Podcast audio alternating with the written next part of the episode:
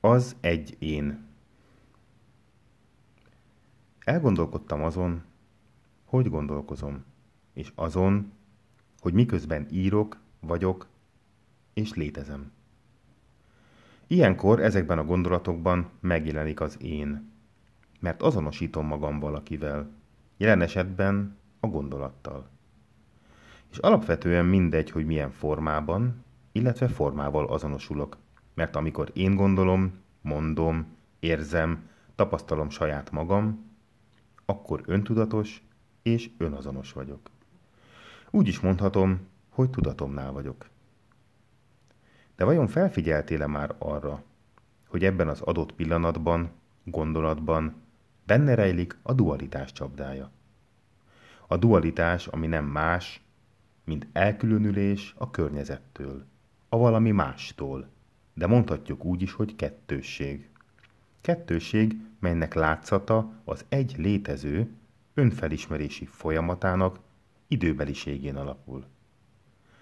Ez rendben van így, az idő a kulcs. De tegyük fel a kérdést. Ha nem lenne bennem az elválasztódás érzete, akkor hogyan tudnám azonosítani magam? Ki igazából az, aki azonosítja az egy ént, az egyént? Tegyük fel, hogy tökéletes harmóniában és boldogságban élem napjaim. És ilyenkor, ha megélem az adott pillanatot, és ezáltal ebben a pillanatban megélem az egységet is, azt, hogy minden mindennel összefügg, minden teljes és tökéletes úgy, ahogy van, akkor abban benne van az én tudat. Mert mégiscsak én élem meg.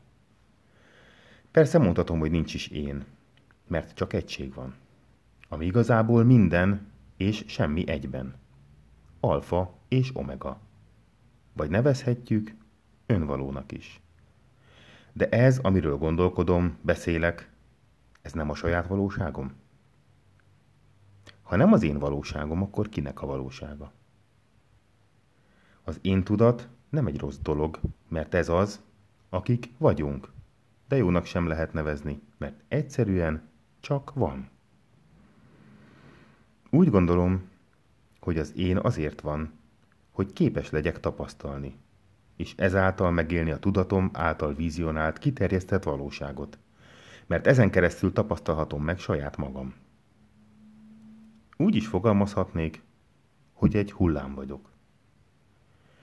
Olyan hullám, ami az óceán része és egésze. Igazából a hullám is egy ugyanaz a víz, mint ami lent van az óceán mélyén. Nem ugyanolyan, hanem ugyanaz. De a víz egy bizonyos pillanatban, egy bizonyos ideig mégiscsak felvesz egy formát, bizonyos alakot. Ez a hullám válik láthatóvá és tapasztalhatóvá.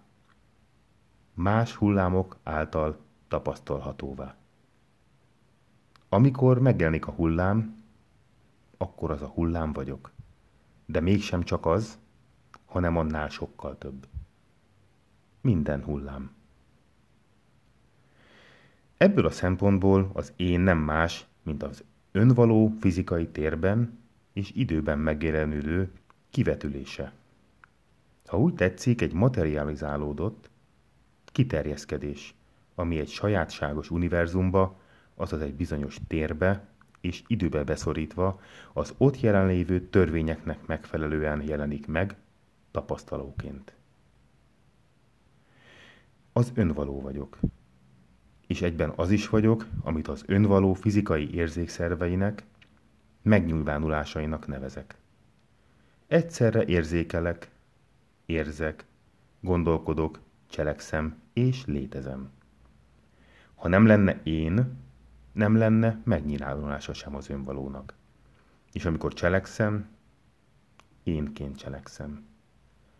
Persze a kozmitus tudatban megvilágosultként létezem, akkor már nem csak énként, hanem teremtőként, tiszta tudatként érzékelem a tudatosságom.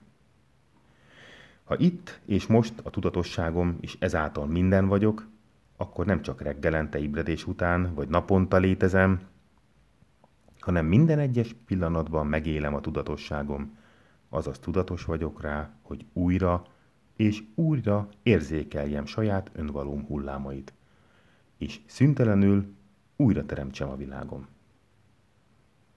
Válj teremtővé, azzá, aki igazán lenni szeretnél, mert mindened megvan hozzá.